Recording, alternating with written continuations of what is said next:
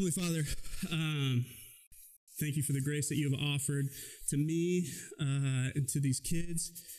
I pray, Father, that um, through my story tonight, uh, they would get to see your grace uh, working uh, in my life and uh, that they would be able to see that grace in their own. Uh, we pray, Father, that um, as your people, we would continue to live lives that are honor, honoring and glorifying to you. And we ask this in Christ's name. Amen. Right. So I uh, was not always a Christian. Let's start there. So I grew up uh, in a Christian house. My parents uh, took me to church most of the time. Um, my dad was in the Air Force. And so my church involvement really stemmed from that was a place where, as we were moving every two or three years, my family had a place where we could belong, right? You move to a new place, you don't know anybody. Where are you going to find friends who are trustworthy, nice kind of people? Church, right? And so that uh, church was one of the first places we got plugged in, and I did all the stuff, right? I did, uh, let's see, I did VBS at like all the VBSs around the town. It was like the, uh, like a like a pub crawl, right? Like you hit one, and then the next week you go to the next one, and then you go to the next one, and the next one, right? This is a Reformed church. You guys know about pubs. So we, uh, so we would go, and I, you know, I would I would be in church. We'd go on Wednesday nights. We'd go to dinner on Wednesday nights. I would go to Awana, right? Where you guys know about Awana. Okay, Awana is this program where the kids come in and they play games and then they study scripture and they memorize it and they earn prizes for all the scripture that they memorize. And so I was in churches, I was doing stuff, I looked like a good Christian kid, and people recognized that in me and they said nice things to me because of it. And I was like, nice. I'm a Christian and people like me because of it. I want to, like, this is it. This is who I am, right? On top of that, I was also an athlete. Uh, I played basketball and soccer. Um, and so I was a pretty good athlete. And that was the way that I interacted with people, right? That was what I built my life on was one, I'm going to be a good kid that people like. And two, I'm going to be an athlete so people like me. They want me to be around, right? Because if I'm good, then I can help the team. People want me to be around. So, uh, those are two things that defined who I was as a person all the way up through middle school, through high school, and going into college. Um, now, when I got to college, things were a little bit different, right? So I went to college. Uh, I got a scholarship to Butler University to play soccer. Um, uh, and I was just excited to be there. I was like, I'm the man. This is great. Uh, this is going to be the best thing ever. And four or five games into my freshman year, I was starting, I was scoring goals, and then I stopped playing. And so I was trying to figure out, right? There are reasons that I didn't understand. Why is this happening to me, right? I had these career ambitions of having a great college career, going on to play professionally. It's like this is this is what it's about, man. Like uh, I was putting, I was staking my future on my ability to play soccer, um, and uh, it was falling apart. Right. So we, in the meantime, so this is going on. Right. My season started out really well, and then it just kind of started a decline. Right. And I'm going through, and I'm like, ah, I'm only a freshman. It's fine. Things will get things will get better next year. Right. It'll change. Meanwhile, the first week of college, um, we had we call it welcome week but basically all of the clubs on campus the clubs and the fraternities and sororities and just anything that you could be a part of while you were in college had a big fair and everybody had a booth and you just walked around and you signed your name on a paper for them to contact you and then they gave you like a frisbee or a pen or a t-shirt or something right all that free stuff that you just throw away uh, but it was cool because it had the college stuff on it, right? It's like, oh, I'm big time now. I'm in college. So I, uh, I got to, I ended up going to this booth that said athletes in action on it. Now, the town that I went to high school in is next door to the Athletes in Action World Headquarters. And they have soccer fields and football fields and baseball fields, and they invite high school and college teams to come and play at their facilities. And so I had been to there before. Uh, and I recognized their logo, but I didn't know anything about what it was about. Uh, so I walked up and said, Hey, I've seen this logo before. What is this? And the guy was like, Well, we're a Christian group on campus that ministers to student athletes. And I said, Hey, that's me. I'm a Christian. And two, I'm a student athlete. This is perfect. I'll write my name down. He's like, Yeah, you can give me a call. And what I realized was like, uh, I'm not sure I actually want to put any time or effort into this, right? It was like, I want people to think that I'm a Christian. So I'll, I'll sign my name up. Maybe I'll go every once in a while just to keep the image up, right? It's like I want I want to be identified this way, but I don't actually want to put in the time or the effort or like really care about it. Um, any of you any of you guys ever felt that way, right? The you want to you want to be able to identify with the label so that you can reap the benefits of it, but you don't actually want to be a major part of it. That's where I was, but with like church and and with God. Not a great strategy with God, I think. Uh, so a couple weeks after I sign my name on this paper, give this guy my phone number. He calls me. He's like, "Hey, do you want to get together? Let's get together." I'm like, "Yeah, I think I'm busy. I don't, I don't think I want to do this." Uh, and so I was like, pushing him off, pushing him off. And this man called me once a week for the whole first semester. Right? He was absolutely relentless. And so I went to the Christmas party because I heard there were cookies. so I went, I went, right, said, yeah, I'm a part of this, I'm a part of this group now, right? I went, I'm a part of this group. Meanwhile, right, so that that was something that was going on on the side in the background. But what I was most important, like what I was focused on, what was most important to me was my soccer career. And so the season ended, got a little bit better toward the end. Our team did really well. Um, and then uh, the spring semester went fine. We didn't play any games. All we did was exercise every day and was miserable. So then went and had a good good summer after my freshman year, and I came back into my sophomore year on a high. Right, my summer team had done really really well. I was coming in. I was in shape. I was feeling real good. I was scoring goals, and uh, the same thing happened. I was starting, starting, starting, boom, wasn't starting anymore. Two games later, didn't even come off the bench. Right? I was devastated. Devastated. And I like to the point where I was I was 19 years old and I was crying at soccer practice because I just I could not handle this fa- like I was a failure. I was supposed to be the man and I didn't even get onto the field, right? I, I didn't know how, how to handle myself to the point where I just started weeping at practice. Which is a little bit embarrassing. I don't know if you've ever been there, but it's not it's not fun. Uh, so uh, that continued, right? The season kept going that way. It was just bad. It was bad, and I was just soccer was going down. It started to affect my relationships with my teammates, right?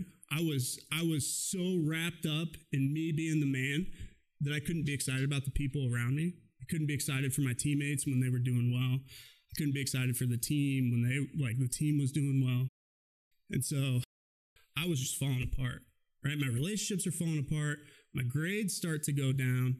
And I I realized I remember riding, I was riding my bike after a game one night, one night, and I had this, I had this thought in my head of like, I see myself as this good kid, right? This good person and a good athlete. And I couldn't honestly evaluate myself and say that I met either of those things. I don't know if you've been in that position before where you you don't even you don't meet your own standards that you've set for yourself, the things that are most important to you. And so I was just, I was lost, right? Now, remember that guy who kept hounding me to get together?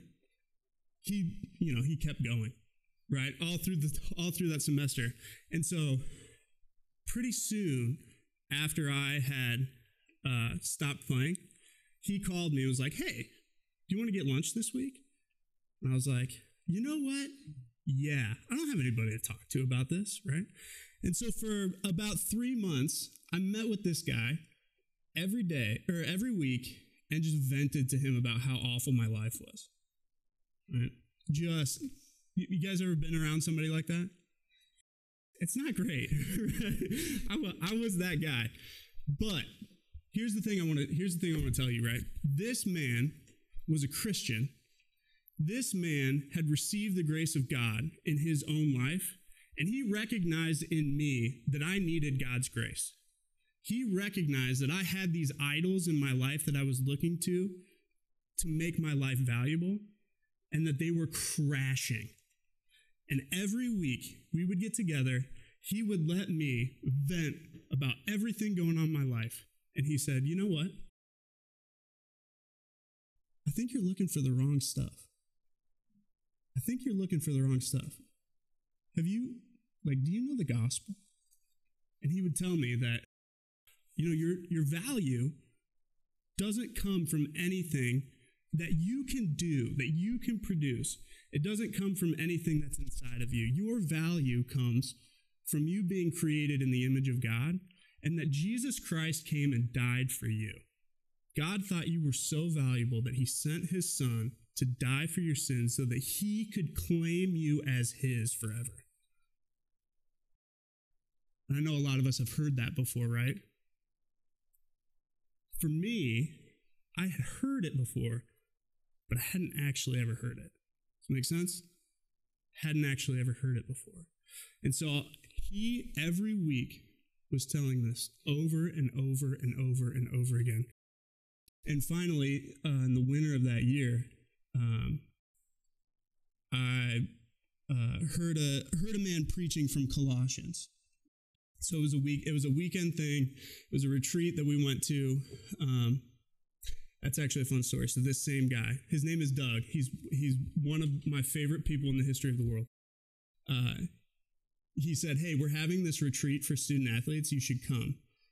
And I was like, "Nah, absolutely not." Right? Uh, it's like I don't want to give up a whole weekend. I don't want to pay any money to go do that.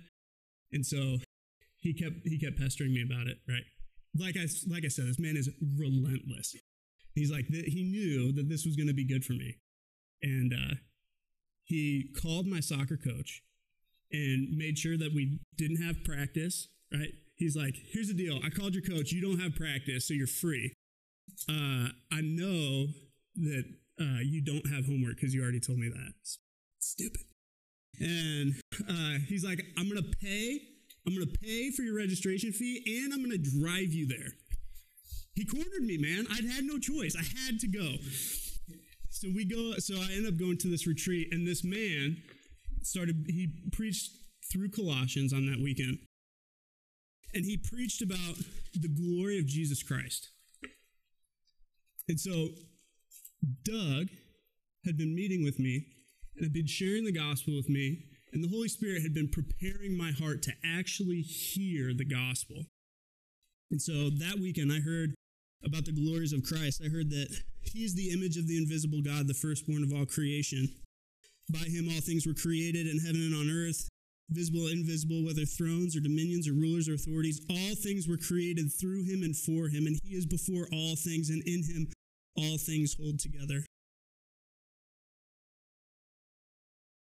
He's the head of the body, the church. He's the beginning, the firstborn from the dead, and, the, and that in everything he might be preeminent. For in him all the fullness of God was pleased to dwell, and through him to reconcile to himself all things, whether on earth or in heaven, making peace by the blood of his cross. I heard about how Jesus Christ came. He lived a life that was perfectly obedient to the Father, a life that I wanted to claim, but never really had any shot coming close to. He lived a perfect life, and he died a death for the express purpose of saving exactly the kind of people like me. The ones who thought that they could be good enough on their own, but totally failed. And then we got to chapter 3. So that was from Colossians 1. I read that. Uh, Colossians 3. I read about this life. So there's there's all of these commands, right? You in the way that it the way that it's phrased is take off this old man, right? I was living with this man who was full of regret, full of failure, full of shame because I wasn't the man and everybody around me knew that, right? And so I was just I was walking around feeling humiliated all the time. But in Christ, I heard that you can you take off that old man and Christ makes you a completely new person, right? And so you read the things about this person in this life, right? You've been raised with Christ. You can have your mind set on things that are above. Your life is hidden with Christ in God. When Christ, who is your life, appears, you also will appear with him in glory. Right? You could have a life that is you're God's chosen ones, holy and beloved. You can have a life that's defined not by whatever I choose, but by compassionate hearts, kindness, humility, meekness, patience, forgiving each other, putting on love, living in harmony with other people. That's the kind of life that I wanted to live. Right? I want I want a life that looks like that. And that's possible through Christ. Right? And so this this all of this was like hitting me like hurricane is it Irma? Gosh, I always forget, I always get it mess up, right? Right, just came into my life and just smacked me around. And in on that weekend, I realized that Christ was Christ was the king. And he offered this to me purely because he wanted to. Right? It wasn't anything that I'd earned. We already established that I couldn't have earned anything because I blew it. And so God's grace came to me in a powerful way, in a real way that I hadn't heard before. And so the the good Christian kid became a Christian on that weekend. And so now, uh, I know you guys are going through this book called The Gospel Centered Life, right?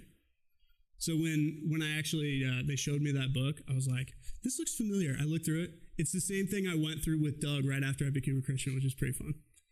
All right. Uh, so, um, my life now, in the midst of all these things, so I was still, I now, so looking, moving forward from that weekend, right? Uh, I was the Christian kid who was now actually a Christian. So I had to figure out what that looks like. I had to, I had to realize that, like, oh, if I'm a Christian now, that means that I have to actually take this seriously. Uh, I was also still a soccer player. I had to figure out how do I live my how do I play soccer? How do I live my life as a part of this team uh as a Christian? Which was a terrifying thing, right? So like you read through this list of like all these things that you're supposed to take off. I'm like, "Oh man, like that's all I got to get rid of all of this stuff." And all through that, God's grace empowered me to live a life that wasn't perfect, right? It wasn't one that was always glorifying and honoring to Him, but my life slowly changed to the point where I was able to actually live out as if Christ were living through me, right?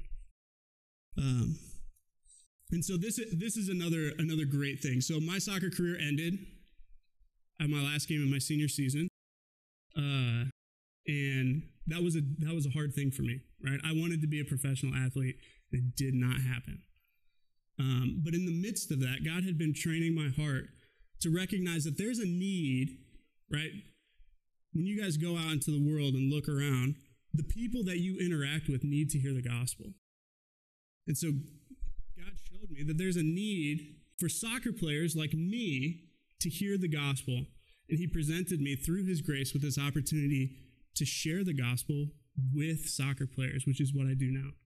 And it's an amazing thing. I met with a guy uh, just last Friday, and we were we were reading through uh, reading through the Gospel of John, and we got to share the gospel of how we we went through the the story of the woman at the well and how Christ approached this woman in all of the junk that she's going through and said, "Listen, I have a gift for you. I have this living water, uh, and if you drink of this living water, you'll never thirst again." Right. Um, so I hope that it's an encouraging story, right? Um, I hope it's an encouraging story to see someone who uh, thought that I could do it on my own, thought that I could build up my own life and be successful. Uh, but God showed me that what I really needed was His grace. Let me uh, let me pray for us, and then we can split up. All right, Father, we uh, thank you again. Thank you for your grace that you offer to those who put their faith in you. And um, God, pray for pray for all of us in this room that you would help us, if for the first time, to actually hear, having heard the gospel, to actually hear it. Um, I pray that you would help us by your by your Spirit through your grace to to live lives that uh, are gospel centered um, and that rely on your grace daily. So, yes, as in Christ.